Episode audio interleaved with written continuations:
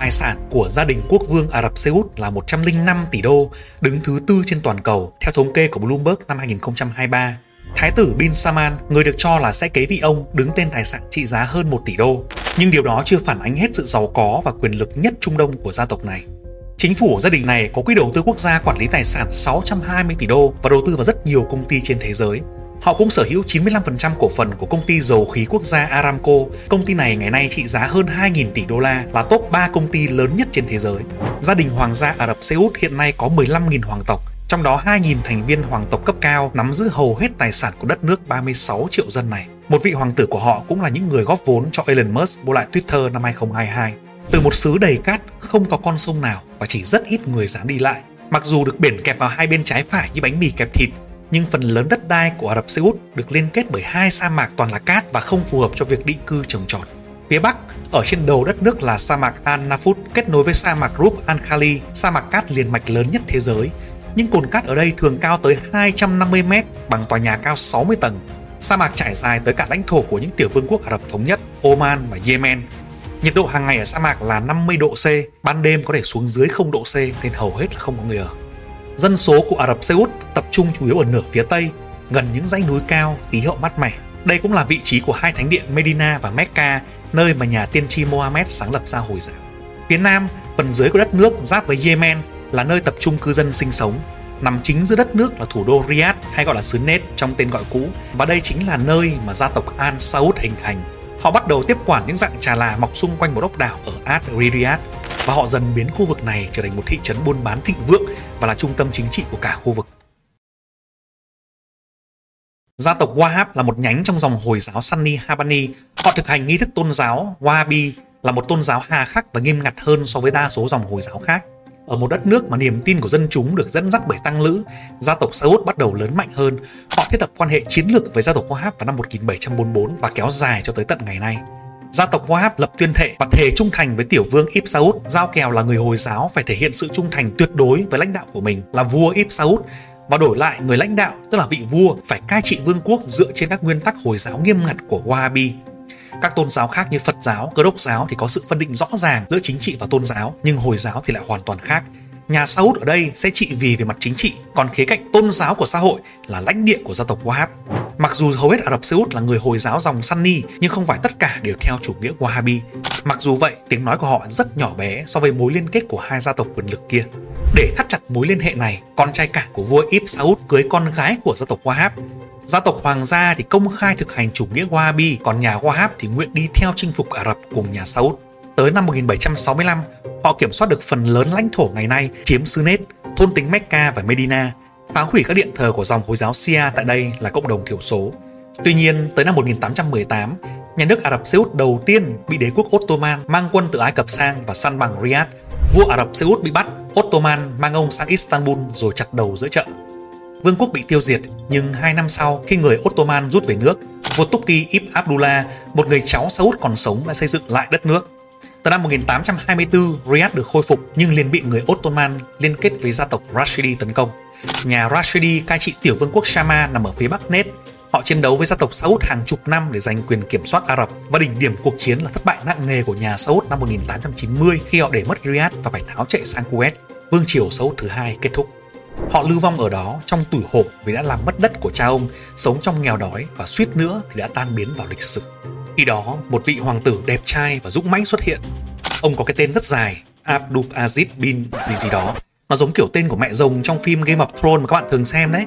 Đây là Daenerys nhà Targaryen, là người kế vị chính thức của ngôi máu sắt, là nữ hoàng của tộc Andan, người Royner và tiền nhân, là người bảo hộ của bảy vương quốc là mẹ của rồng, là Khaleesi của Great Grassy, người không thể thiêu cháy, người phá vỡ xiềng xích và nữ hoàng của Meereen các kiểu như vậy. Nó rất rất nhiều cái tên.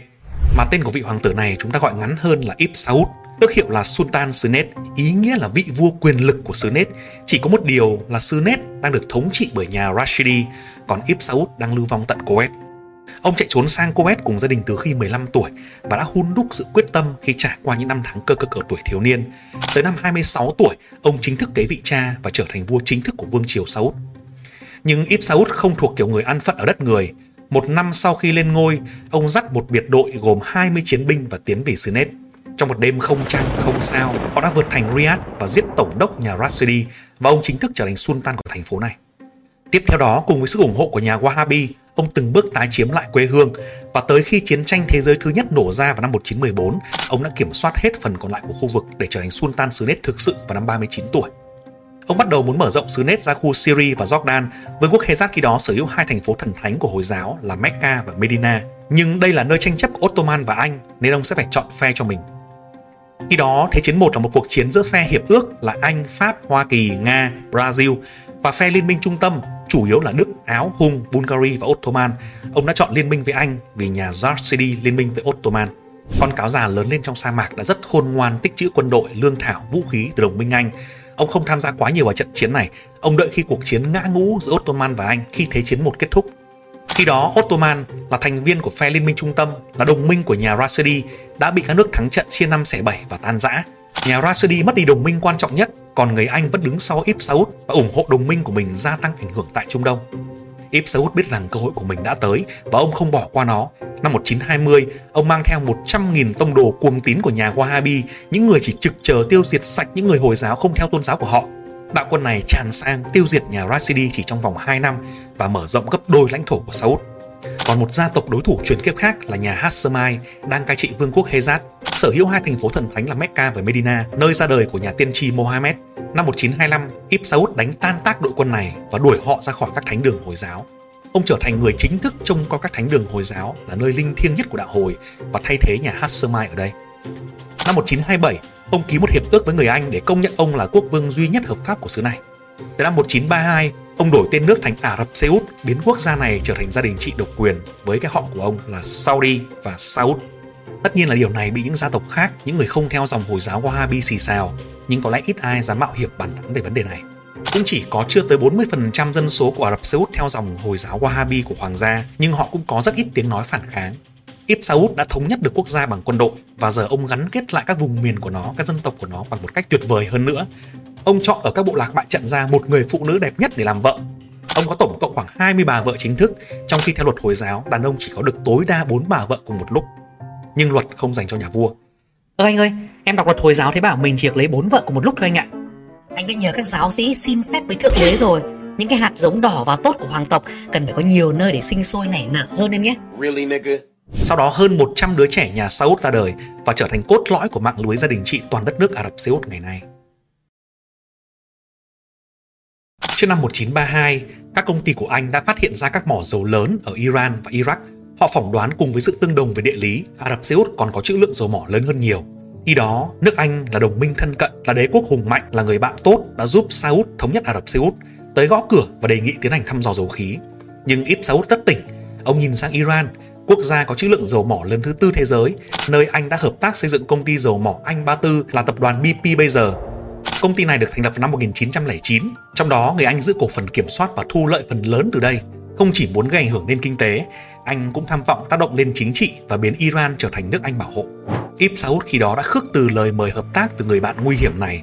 Ông sợ rằng bản chất thực dân của Anh sẽ lan rộng tới nơi đây. Họ sẽ không thể kiềm lòng với bản chất của mình và lượng dầu mỏ khổng lồ ở nơi này khi mưu toan quá nhiều ảnh hưởng chính trị nơi đây. Anh khi đó giận dỗi và quay sang Iraq, quay sang Jordan để hợp tác khai thác dầu khí với con cháu nhà Hashemite chính là đối thủ truyền kiếp của Saud là gia đình cai trị Mecca và Medina trước đây. Ibn Saud quay sang hợp tác với một công ty của Mỹ là Soker, trụ sở ở California và ký hợp đồng thăm dò với họ vào năm 1933. Ông biết người Mỹ cũng sẽ can thiệp vào nhiều thứ, cũng có rất nhiều tham vọng, nhưng ít nhất là không phải với tư tưởng thực dân như London. Soker bắt đầu khoan từ năm 1935 và tới 1938 thì bắt đầu thấy dầu. Giếng dầu Daman số 7 hay còn gọi là giếng thịnh vượng bắt đầu bơm ra vàng đen và đánh dấu sự thay đổi trên sa mạc trên hàng ngàn năm qua. Soker xây dựng cảng biển mới, bệnh viện, văn phòng. Thủ đô Ả Rập Xê Út khi đó có chưa tới 40.000 người, giờ đây đã tăng lên gấp 150 lần và lên hơn 6 triệu người. Và đây chính là bước đi khẳng định đẳng cấp của Sultan Ả Rập Xê Út. Ban đầu Soker nhận phần lớn lợi nhuận về công ty, nhưng Ibn Saud đã dùng nhiều cách giành lại từng chút một, mua lại từng ít cổ phần mỗi năm và dần dần mua được toàn bộ cổ phần để kiểm soát công ty này. Soker trở thành Aramco là công ty 100% thuộc sở hữu của chính phủ Ả Rập Xê Út và vừa rồi chính phủ Ả Rập Xê Út mới bán ra 5% khi cổ phần hóa nó. Công ty này ngày nay trị giá 2.000 tỷ đô la là top 3 công ty lớn nhất thế giới ở thời điểm hiện tại. Và trong suốt Thế chiến thứ hai, Ả Rập Xê Út với bài học lập quốc từ Thế chiến 1 đã tận dụng xung đột của Ottoman và Anh để mưu lợi riêng cho quốc gia mình. Ibn Saud đã rất cẩn trọng trong việc căn giờ. Họ chỉ ủng hộ bên nào thắng chắc và phong cách kền kền ăn sắc thối này chẳng anh hùng gì nhưng mang lại kết quả mỹ mãn. Mặc dù hơi nghiêng về phe đồng minh, nhưng Ả Rập Xê Út giữ trung lập và cung cấp dầu mỏ cho cả thế giới. Khi cuộc chiến gần kết thúc, ông nhận ra rằng đối tác Mỹ có thể hợp tác lâu dài và công ty Soker họ mua được là một ví dụ. Mỹ cũng cần một quốc gia có thể đảm bảo nhu cầu dầu khí cho các sư đoàn cơ giới ngốn nhiên liệu khổng lồ. Quốc vương Ibn Saud biết điều đó, Tổng thống Roosevelt cũng biết điều đó và cả hai đều là những con cáo già sừng sỏ. Họ gặp nhau vào tháng 2 năm 1945 trên một chiếc chiến hạm của Mỹ ở kênh đào Suez. Cả hai đều là những nguyên thủ quốc gia và đều có thể trạng ốm yếu gầy gò nên có vẻ rất là thân thiết. Những vết thương mà Ibn Saud phải chịu đựng từ các trận chiến phát tác khiến việc đi lại khó khăn, trong khi Roosevelt phải ngồi xe lăn và chỉ còn sống được vài tuần nữa. Họ thống nhất với nhau rằng người Mỹ sẽ được đảm bảo quyền ưu tiên tiếp cận nguồn dầu mỏ của Ả Rập Xê Út. Đổi lại, người Mỹ sẽ bảo vệ sự an toàn của Ả Rập Xê Út. Ibn Saud có nhiều kẻ thù, nhất là con cháu nhà Hashemite lúc bấy giờ đang cai trị ở Iraq và Jordan. Mới chỉ 20 năm kể từ khi ông đánh đuổi họ ra khỏi Mecca và Medina, nếu họ đủ mạnh và có sự hậu thuẫn của một thế lực nào đó, có thể họ sẽ cố gắng chiếm lại Hejaz, thánh đường Hồi giáo của ông, và đó sẽ là dấu chấm hết cho Ả Rập Xê Út. Vì thế ông hiểu rằng tốt hơn hết hãy coi Mỹ là quốc gia hùng mạnh nhất thế giới, là người bạn thân thiết của mình, thay vì nhìn họ thỏa hiệp với kẻ thù của mình, nhất là khi người Anh đang hậu thuẫn cho nhà Hashemite. Giờ thì London sẽ không dám đứng ra ủng hộ nhà Hashemite chiếm đất nữa. Kiếp Saud cực kỳ giỏi căn giờ và tính toán. Chỉ vài ngày sau khi Roosevelt trở về Mỹ, Ả Rập Xê Út tuyên chiến với Đức và Nhật Bản và nhờ đó họ giành được một ghế tại Liên Hợp Quốc mới thành lập. Họ trở thành quốc gia uy tín trên trường quốc tế. Dầu mỏ giúp họ trở nên quan trọng với kinh tế toàn cầu, còn người Mỹ giúp họ được an toàn với kẻ thù. Năm 1953, vị vua vĩ đại khai quốc của Hoàng gia Ả Rập Xê Út qua đời ở tuổi 78 sau khi ông đã thay đổi hoàn toàn vận mệnh của dân tộc mình. Không phải cứ có nhiều tài nguyên, nhiều dầu mỏ là giàu có, vì có rất nhiều quốc gia khác cũng có nhiều dầu mỏ, nhưng giờ đây vẫn chìm trong nghèo đói và nội chiến như Venezuela, Iran, Iraq. Sau khi Ibn Saud qua đời, hoàng gia bắt đầu khó khăn trong việc tìm kiếm người thay thế xứng tầm. Thái tử Saud khi đó lên ngôi là một trong số rất nhiều người con trai của ông là tay ăn chơi khét tiếng và không chú trọng phát triển đất nước. Việc này kéo dài tới 11 năm làm phát triển chậm chạp của Ả Rập Xê Út. Tới năm 1964, các anh em trong Hoàng gia Ả Rập đã tới gặp các giáo sĩ cấp cao và nói về thói tiêu xài ngông cuồng của Saud. Các giáo sĩ đã ban hành một giáo luật cho phép Saud thoái vị và đưa người em trai cùng cha khác mẹ là Faisal lên thay. Faisal lãnh đạo đất nước làm doanh thu dầu mỏ tăng vọt, cải thiện cơ sở hạ tầng, nâng cao đời sống, bãi bỏ chế độ nô lệ, lắp truyền hình. Thời của ông phải đối mặt với cuộc chiến tranh Ả Rập Israel năm 1967 và 1973. Ông đã rất khéo léo trong việc tận dụng cuộc khủng hoảng này và làm lợi cho Ả Rập Xê Út. Trong cuộc chiến tranh Ả Rập Israel 1967-1973, Ả Rập Xê Út chọn cách đứng ngoài cuộc, mặc cho áp lực từ các quốc gia Ả Rập khác. Tuy nhiên, Ả Rập Xê Út đã thử ngừng cung cấp dầu ở Aramco và khiến cho giá dầu thế giới tăng gấp 3 lần. Anh ơi, Ả Rập Xê Út nó lại đóng cửa giếng dầu rồi anh ạ. Mẹ nó, dầu lại tăng giá. Ta đang đau đầu vì biểu tình chống chiến tranh ở Việt Nam kia kìa. Vâng, hay là hè này mình mang vài sư đoàn với tàu sân bay sang nghỉ hè Ả Rập Xê Út đi anh. Để em gọi bốc phòng nó nhé. Việt Nam thì anh đánh thua mẹ rồi đừng cố nữa. Tổng thống Nixon khi đó đã ám chỉ rằng quân đội Mỹ có kế hoạch nghỉ hè cho vài sư đoàn quân đội ở Ả Rập Xê Út và khi đó các giếng dầu lại được cung cấp trở lại và sang năm thì dỡ bỏ hoàn toàn lệnh cấm vận. Trước đó, dưới nhu cầu phát triển kinh tế, năng suất tăng vọt, sản xuất toàn cầu tăng, hàng hóa tăng, tài sản tăng và nhu cầu đô la tăng vọt, hệ thống bản vị vàng của Mỹ không còn phù hợp nữa. Những năm trước đó, Mỹ cung cấp đô la cho toàn thế giới, hỗ trợ châu Âu phục hồi bằng kế hoạch Marshall, nhưng nhu cầu với đồng đô la là vô tận, nhất là khi Mỹ đang bị bộ đội cụ Hồ đấm tơi tả ở chiến tranh Việt Nam. Người Mỹ đã tuyên bố dừng bản vị vàng vào năm 1972, không còn cho phép đổi đô la sang vàng với mức giá là 35 đô một ounce vàng như trước đây nữa. Họ cần nghĩ ra cách để tăng thêm nhu cầu với đồng đô la và khẳng định vị thế của đồng đô la trên toàn thế giới. Và Ả Rập Xê Út là một quốc gia vô cùng phù hợp. Hai bên đi tới một thỏa thuận toàn diện hơn nữa vào 1974, một năm sau chiến tranh. Mỹ cam kết bảo vệ toàn diện Ả Rập Xê Út, cung cấp vũ khí, còn Ả Rập Xê Út yêu cầu việc thanh toán dầu khí bằng đồng đô la. Từ đó hệ thống mà nhiều người gọi là petrodollar ra đời. Các nước khác muốn mua dầu từ Ả Rập Xê Út thì phải tích trữ đô la Mỹ, còn Mỹ thì sản xuất đô la bằng cách in và phần nào kiểm soát nguồn cung cấp dầu của nước này.